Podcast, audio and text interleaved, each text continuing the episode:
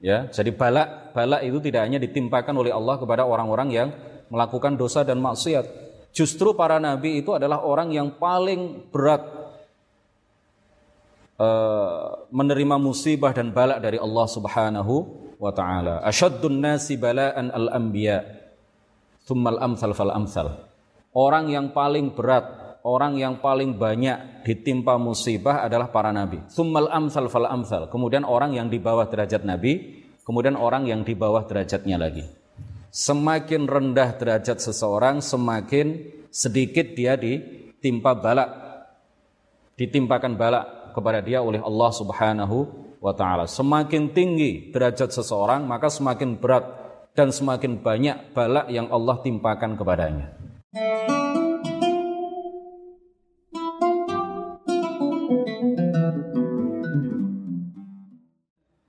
Pada malam hari ini, insya Allah kita akan memulai menjelaskan secara singkat terkait dengan bait nazam ke-19. Qala al-muallif rahimahullah Ilyas Yunus Zakaria Yahya Isa wa Taha khatimun ta'ghayya Pertama adalah Nabi Ilyas alaihi salam Nabi Ilyas, nama beliau disebutkan di dalam Al-Quran sebanyak tiga kali. Nasab beliau adalah Ilyas bin Yasin bin Fanhas bin Al-Aizar bin Harun dan seterusnya ke atas sampai bersambung kepada Nabiullah Ibrahim alaihissalam. Lagi-lagi ini adalah salah satu anak keturunan dari Nabiullah Ibrahim alaihi salam. Makanya Nabi Ibrahim mendapat julukan apa? Abul Ambiya. Nabi Ibrahim mendapatkan gelar sebagai Abul Ambiya. Salah satu gelar yang disematkan kepada Nabiullah Ibrahim adalah Abul Ambiya, bapaknya para nabi. Karena memang banyak sekali para nabi, para rasul yang merupakan anak keturunan dari Nabi Ibrahim alaihissalam.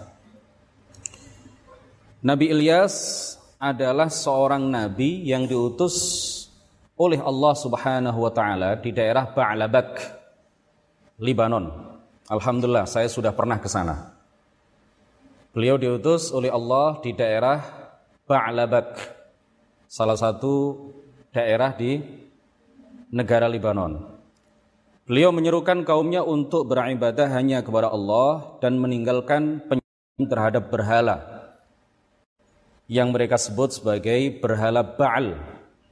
Sebagaimana diceritakan, dikisahkan oleh Allah Subhanahu wa taala di dalam firman Allah wa inna Ilyas laminal mursalin id qala liqaumihi ala tattaqun atad'una ba'la wa tadharuna ahsanal khaliqin Allah rabbakum wa rabb abaikumul awwalin Sebagian besar umatnya umat Nabi siapa? Nabi Ilyas alaihi salatu wassalam tidak mau beriman kepada Allah Subhanahu wa taala sehingga kemudian Allah menurunkan azab, menurunkan siksa berupa tidak menurunkan kepada mereka air hujan selama tiga tahun.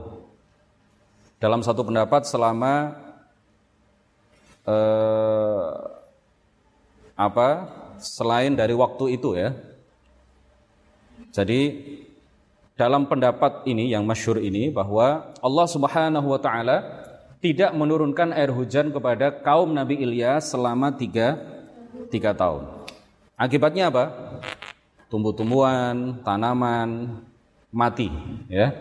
Tumbuh-tumbuhan saat itu mati, kering, ya, karena memang tidak ada air sama sekali. Kemudian umat manusia, umat Nabi Ilyas ketika itu ditimpa paceklik yang luar biasa dan mereka kelaparan. Ya, musibah yang luar biasa, siksa yang luar biasa yang Allah timpakan kepada kaum Nabi Ilyas karena mereka tidak mau beriman kepada Allah dan Rasulnya. Adapun Nabi Ilyas, ya pada saat tidak turun hujan selama tiga tahun, itu Nabi Ilyas tidak memperlihatkan diri di hadapan kaumnya. Allah Subhanahu wa taala memberikan rizki kepada beliau sesuai dengan kehendak Allah Subhanahu wa taala.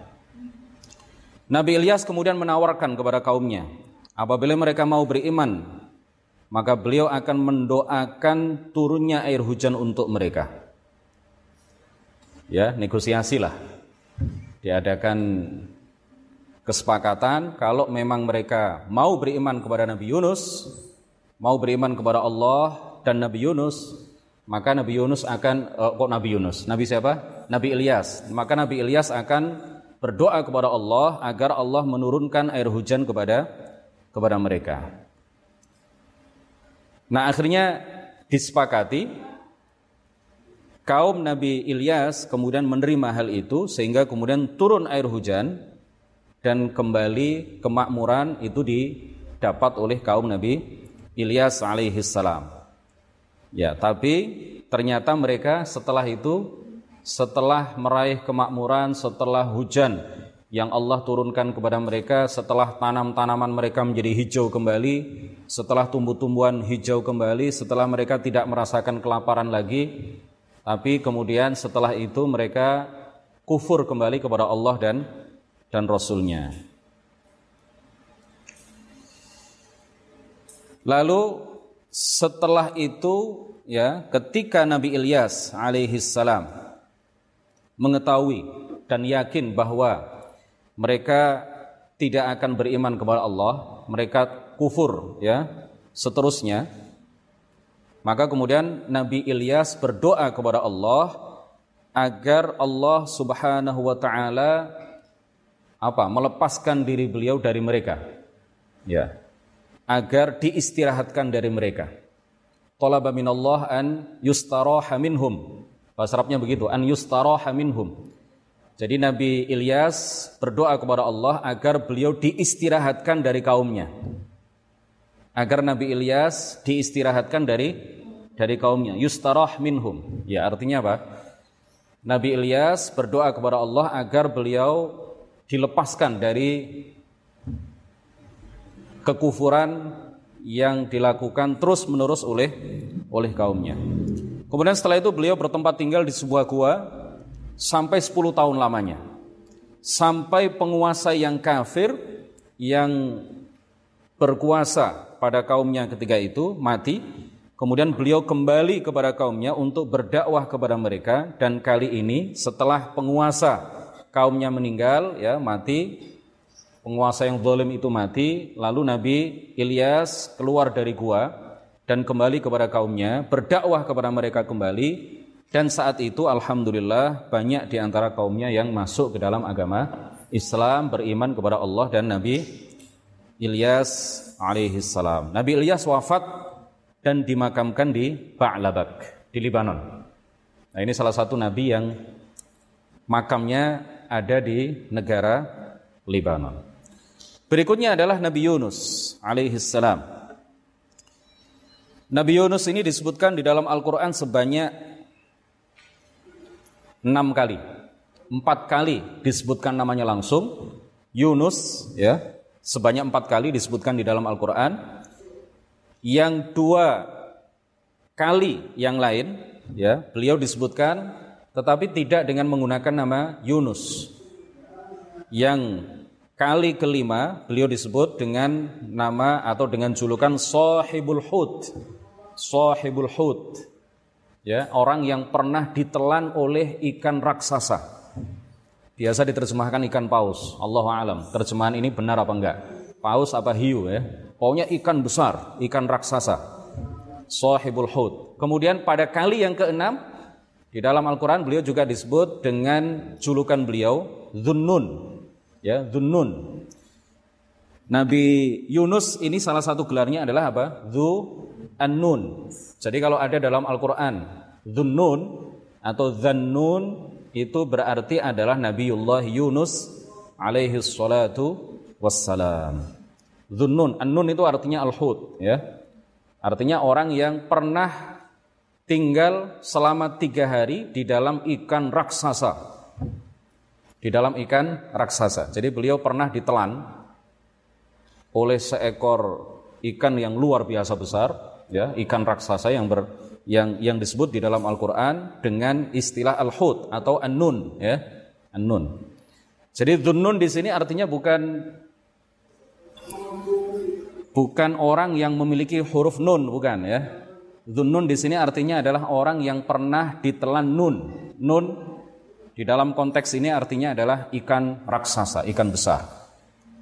Nah, jangan salah, ada seorang wali besar yang perkataannya sangat populer di kalangan para ulama ahli sunnati wal jamaah mahma tasawwarta bibalik fallahu bi khilafi dhalik. Ini yang mengatakannya adalah seorang wali besar yang bernama Thauban bin Ibrahim. Gelarnya juga Dhunnun artinya seorang wali yang uh, memiliki keistimewaan kalau beliau mengukir huruf nun di dahi orang yang sakit, maka orang yang sakit itu langsung sembuh. Atau kalau ada orang yang kesurupan, ada orang yang kesurupan, kejinan, ya, kemasukan jin, digoda oleh setan, kemudian setan masuk ke dalam tubuhnya, lalu dihadapkan kepada Imam Zunnun, Imam Sauban bin Ibrahim. Imam Zunnun al-Misri, beliau uh, adalah orang Mesir ya, Zunnun al-Misri, Sauban bin Ibrahim, Cara pengobatan yang beliau lakukan kepada setiap orang yang sakit yang sowan kepada beliau atau yang dihadapkan kepada beliau atau cara pengobatan beliau terhadap orang yang kerasukan jin, kesurupan jin itu sangat unik sekali. Cara pengobatan yang beliau lakukan sangat unik sekali.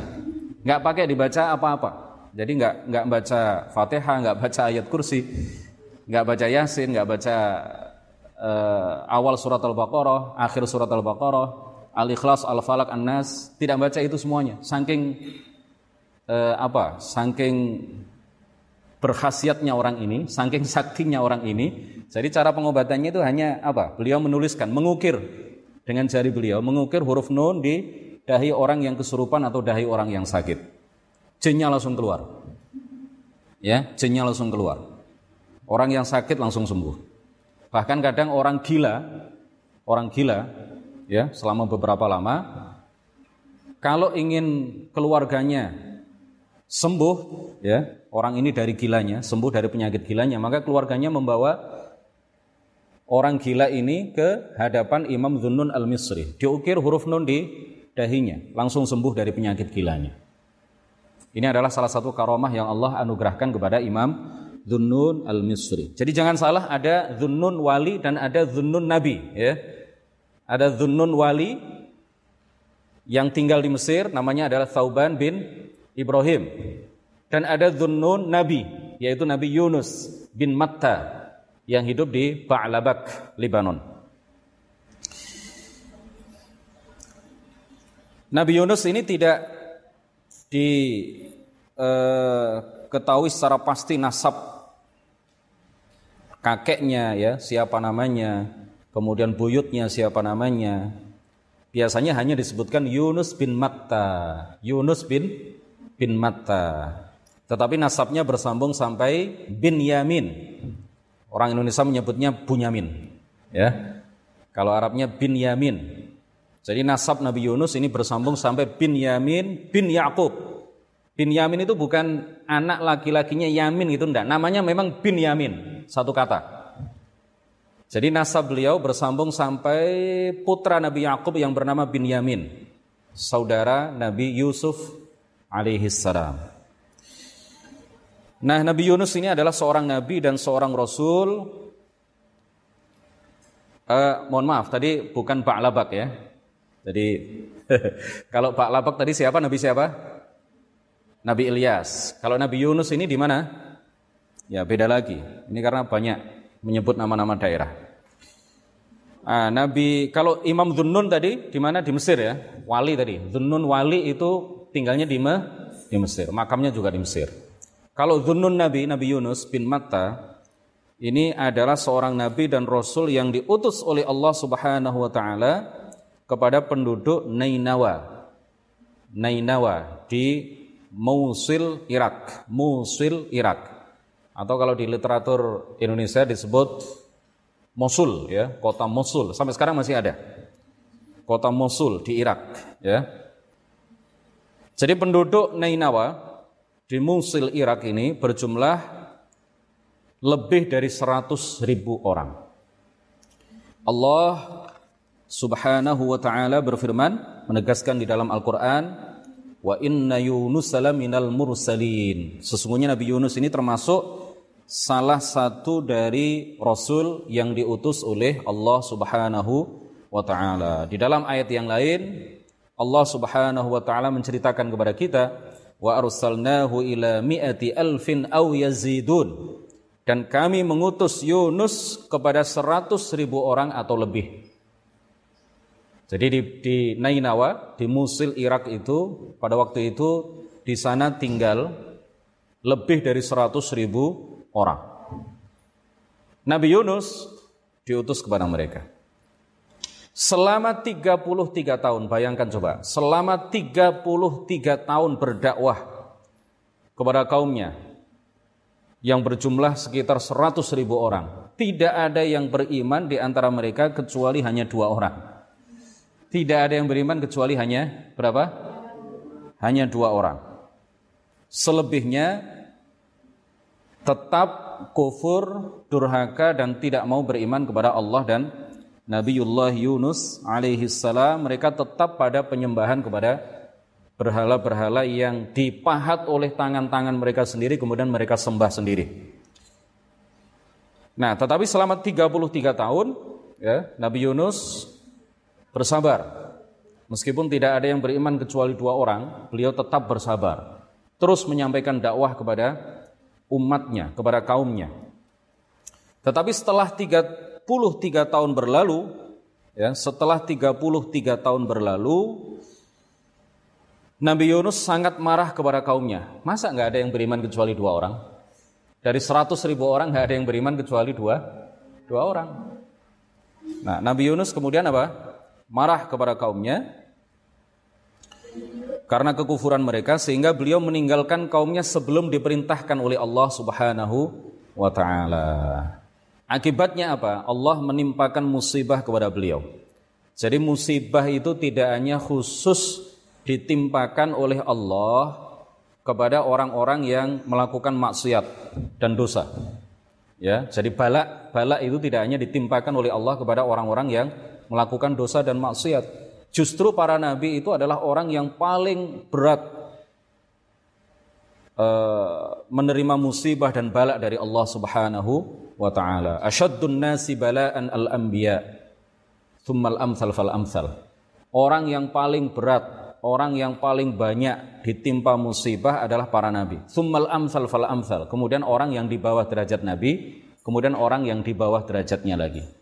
Semakin rendah derajat seseorang, semakin sedikit dia ditimpa balak. Ditimpakan balak kepada dia oleh Allah Subhanahu wa taala. Semakin tinggi derajat seseorang, maka semakin berat dan semakin banyak balak yang Allah timpakan kepadanya. Jadi semakin tinggi naik kelas, semakin berat ujiannya, kan begitu kan? Jadi nggak sama ujian madrasah aliyah dengan ujian RA, ujian TK kan nggak sama. Semakin rendah kelasnya, semakin ringan ujiannya. Soal-soal yang ditanyakan di dalam ujian semakin remeh-temeh, semakin ringan. Nah orang yang tidak pernah ditimpa musibah, orang yang tidak pernah sakit misalkan, jangan berbangga dulu. Tidak pernah sakit, sakit flu tidak pernah, sakit kepala tidak pernah, pusing sedikit saja tidak pernah. Itu artinya apa? Derajatnya rendah. Itu artinya apa? Derajatnya derajatnya rendah. Makanya suatu ketika Rasulullah menerima ya seorang ibu membawa putrinya yang cantik jelita. Lalu ibu ini sawan ke hadapan Rasulullah, "Ya Rasulullah, saya punya putri yang luar biasa cantiknya, luar biasa jelitanya, luar biasa kesehatannya. Dia memiliki kesehatan yang sempurna mulai kecil sampai saat ini dia tidak pernah sakit." Rasulullah kemudian mengatakan apa? La hajatali fiha. Saya tidak membutuhkannya. Saya tidak butuh kepada perempuan yang tidak pernah sakit karena derajatnya rendah. Rasulullah tahu bahwa perempuan yang tidak pernah sakit itu berarti derajatnya rendah. Rasulullah nggak mau menikah dengan perempuan yang derajatnya rendah. Jadi kalau kamu tidak pernah sakit, tidak pernah diuji, kecocok ria nggak pernah, ya. Kecocok itu apa bahasa Indonesia? Tertusuk duri saja tidak pernah. Tertusuk duri tidak pernah. Kesandung tidak pernah. Jatuh tidak pernah. Tidak pernah ditimpa musibah sama sekali. Sakit flu ringan saja tidak pernah. Apalagi yang berat. Nggak pernah sakit sama sekali. Jangan berbangga. Itu kamu harus sedih. Kenapa? Itu artinya kamu derajatnya rendah. Itu artinya kamu apa? Derajatnya rendah menurut Allah Subhanahu wa taala. Jadi setiap musibah yang menimpa kita itu akan menghapus dosa-dosa kita. Kalau dosa-dosa kita sudah terhapus semuanya, maka setiap musibah yang Allah timpakan kepada kita itu akan meninggikan derajat kita. Sakit, ya. Mungkin dia tidak sakit, tapi anaknya selalu sakit. Mungkin dia tidak sakit, tapi keluarganya selalu keluar masuk rumah sakit. Atau pada saat ini misalkan ada yang terkena COVID-19 diisolasi 14 hari tidak boleh keluar rumah. Musibah ya. Jadi kalau dihadapi dengan penuh kesabaran maka hal itu akan merontokkan dosa-dosa kita melebur seluruh dosa yang pernah kita lakukan. Dan kalau dosa-dosa kita sudah habis sementara musibah itu masih silih berganti ditimpakan oleh Allah kepada kita maka musibah-musibah itu balak-balak itu akan meninggikan derajat kita paham ya jadi orang yang paling berat menerima musibah dari Allah, orang yang paling banyak ditimpa musibah itu adalah para nabi, para rasul. Rasulullah itu berdakwah di kota Taif sampai dilempari batu. Sampai dilempari batu. Tapi beliau hadapi itu dengan penuh kesabaran. Nah singkat cerita, Nabi Yunus alaihi salam karena meninggalkan kaumnya tanpa menerima perintah dari Allah Subhanahu wa taala, tidak diperintahkan meninggalkan kaumnya tapi kemudian beliau meninggalkan kaumnya saking marahnya beliau terhadap kaumnya yang tidak beriman di antara seratus ribu lebih kaumnya itu kecuali dua orang. Lalu beliau tanpa perintah dari Allah tanpa izin dari Allah beliau keluar dari daerah beliau meninggalkan kaumnya sehingga kemudian apa yang terjadi beliau Ya, singkat cerita ceritanya agak panjang. Beliau kemudian di atas kapal, lalu di atas kapal itu beliau dilemparkan oleh para eh, orang-orang uh, yang naik di atas kapal itu ke ke lautan. Ya, langsung ditelan oleh ikan raksasa, anun, ikan nun, ya, ikan besar, ikan hut saya nggak tahu terjemahnya yang pas ikan paus atau ikan hiu. Sebagian menerjemahkan ikan paus, sebagian menerjemahkan ikan ikan hiu. Tapi sepertinya yang pas itu ikan paus. Karena paus itu karena paus itu lebih besar daripada hiu, ya. Hiu lebih kecil, tetapi lebih gesit. Umurnya lebih pendek daripada paus. Paus itu bisa sampai 100 tahun. Usia paus itu bisa sampai 100 100 tahun. Itu. Kata para ahli seperti itu.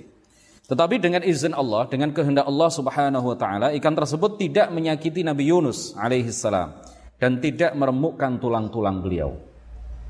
Ya, Nabi Yunus di dalam perut itu, di dalam perut ikan itu beliau terus bertasbih ya, berzikir kepada Allah Subhanahu wa taala. Setelah tiga hari lalu Allah memerintahkan ikan tersebut untuk mengeluarkan Nabi Yunus alaihi salam dari dalam perutnya. Dikisahkan di dalam Al-Quran bahwa seandainya beliau tidak bertasbih, maka mungkin beliau akan terus berada di perut ikan raksasa itu sampai hari kiamat. Ya.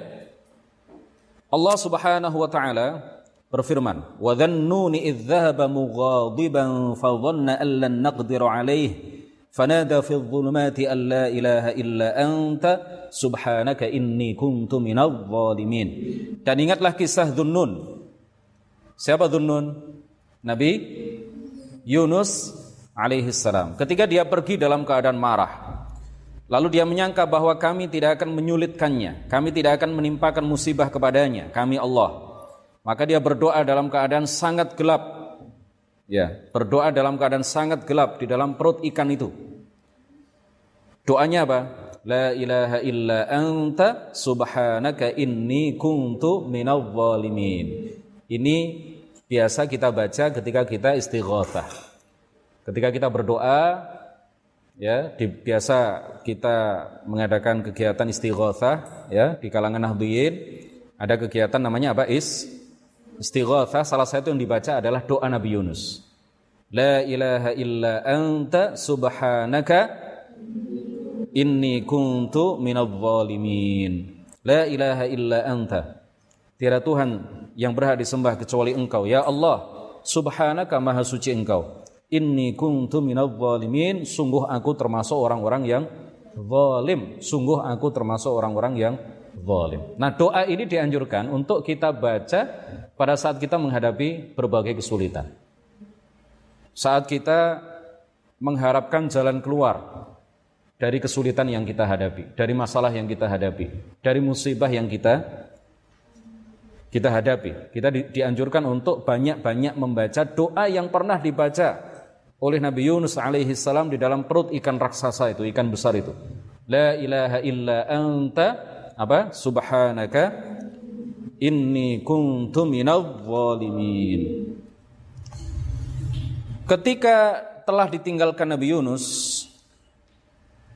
ya paginya terlihat oleh kaumnya tadi kembali ke membicarakan tentang kaum Nabi Yunus alaihi salam paginya terlihat oleh kaumnya azab Allah akan menimpa mereka terlihat awan hitam di langit dan bercampur dengan asap yang tebal mendung itu perlahan turun bersama asapnya pada saat diambang kehancuran tersebut mereka menyadari kesalahan mereka dan mencari-cari Nabi Yunus nggak ketemu karena Nabi Yunus sudah ditelan oleh oleh ikan raksasa tadi. Ya, mereka bertemu dengan lalu mereka bertemu dengan seseorang, orang tersebut menganjurkan mereka untuk beriman kepada Allah. Lalu mereka beriman kepada Allah Subhanahu wa taala. Setelah keluar dari perut ikan, Nabi Yunus kemudian kembali kepada kaumnya dan beliau mengetahui dan merasa senang bahagia ternyata umatnya banyak yang beriman kepada Allah dan mereka sudah menunggu kedatangan Nabi Yunus untuk meminta bimbingan langsung dari Nabi Yunus alaihi salam. Nabi Yunus wafat ya setelah itu kemudian dimakamkan di ini ada ada perbedaan pendapat ya di kalangan para sejarawan, di kalangan para ulama. Tetapi yang masyhur makam Nabi Yunus itu berada di Mosul ya atau Musil di Irak. Yang beberapa waktu yang lalu dibom oleh kelompok ekstremis ISIS. ISIS ya. Kelompok ekstrim yang menamakan diri mereka ISIS ISIS. Pernah dengar ISIS? Ya orang-orang yang ekstrim yang mengkafirkan seluruh orang yang tidak sepaham dengan mereka mereka akidahnya adalah akidah Wahabi dan mereka memiliki akidah, memiliki ajaran yang sangat bertentangan dengan akidah dan ajaran para ulama ahli sunnati wal jamaah. Beberapa waktu yang lalu makam Nabi Yunus di Mosul di Irak ini dibom oleh mereka karena mereka menganggap makam Nabi Yunus dan beberapa makam yang lain, makam orang-orang soleh yang ada di Irak itu menurut mereka telah dijadikan seperti berhala yang disembah. Jadi kata orang-orang ISIS, kata orang-orang ISIS, makam orang-orang soleh ketika diziarahi oleh banyak orang, kemudian mereka bertabaruk ngalap berkah, memegang-megang makam, itu kan boleh itu kan? Boleh. Ketika kita ingin mendapatkan barokah, kemudian kita datang ke makam seorang nabi misalkan, ke makam seorang nabi. Kita sentuh-sentuh makamnya dengan harapan kita mendapatkan barokah dari Allah dengan sebab sesuatu yang melingkupi jasad mulia seorang nabi atau jasad mulia seorang rasul itu adalah sesuatu yang dibenarkan di dalam syariat. Tabarruk itu adalah sesuatu yang tidak hanya diajarkan oleh para ulama tetapi juga dipraktekkan oleh para sahabat, dipraktekkan oleh para ulama dari masa ke masa. Menyentuh-nyentuh rambut Rasulullah, ya, rambut peninggalan Rasulullah, sandal yang pernah dipakai oleh Rasulullah, baju yang pernah dipakai oleh Rasulullah, atau dinding yang berada di dekat makam Rasulullah atau makam orang yang soleh kemudian kita sentuh-sentuh. Kemudian kita bawa tasbih misalkan tasbih kita kita sentuhkan di situ atau peci kita kita sentuhkan di situ. Atau tangan kita kita sentuhkan di situ dengan harapan kita mendapatkan barokah tambahan kebaikan dari Allah Subhanahu wa taala dengan perantaraan orang soleh atau or, atau sesuatu yang menempel pada badannya atau sesuatu yang di dekat dia maka hal ini adalah tabarruk yang dibenarkan oleh syariat. Sesuatu yang memang dibenarkan bahwa Rasulullah bahkan Rasulullah sendiri mengajarkan kepada para sahabat untuk melakukan tabarruk ketika beliau cukur rambut ya.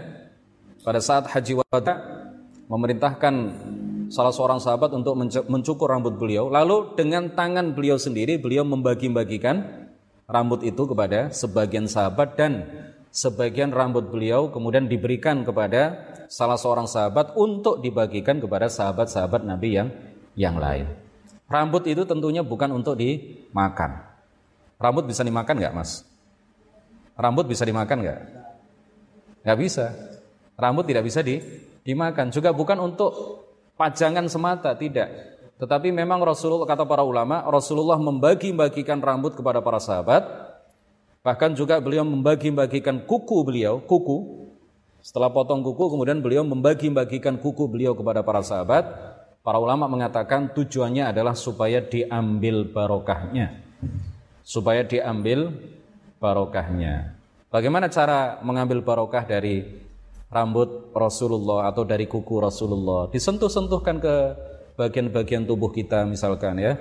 Rambut itu kita sentuhkan ke kepala kita, ke wajah kita ya, kita cium, dengan harapan kita mendapatkan barokah dari Allah melalui perantaraan sesuatu yang pernah menempel di jasad mulia Rasulullah Shallallahu Alaihi Wasallam.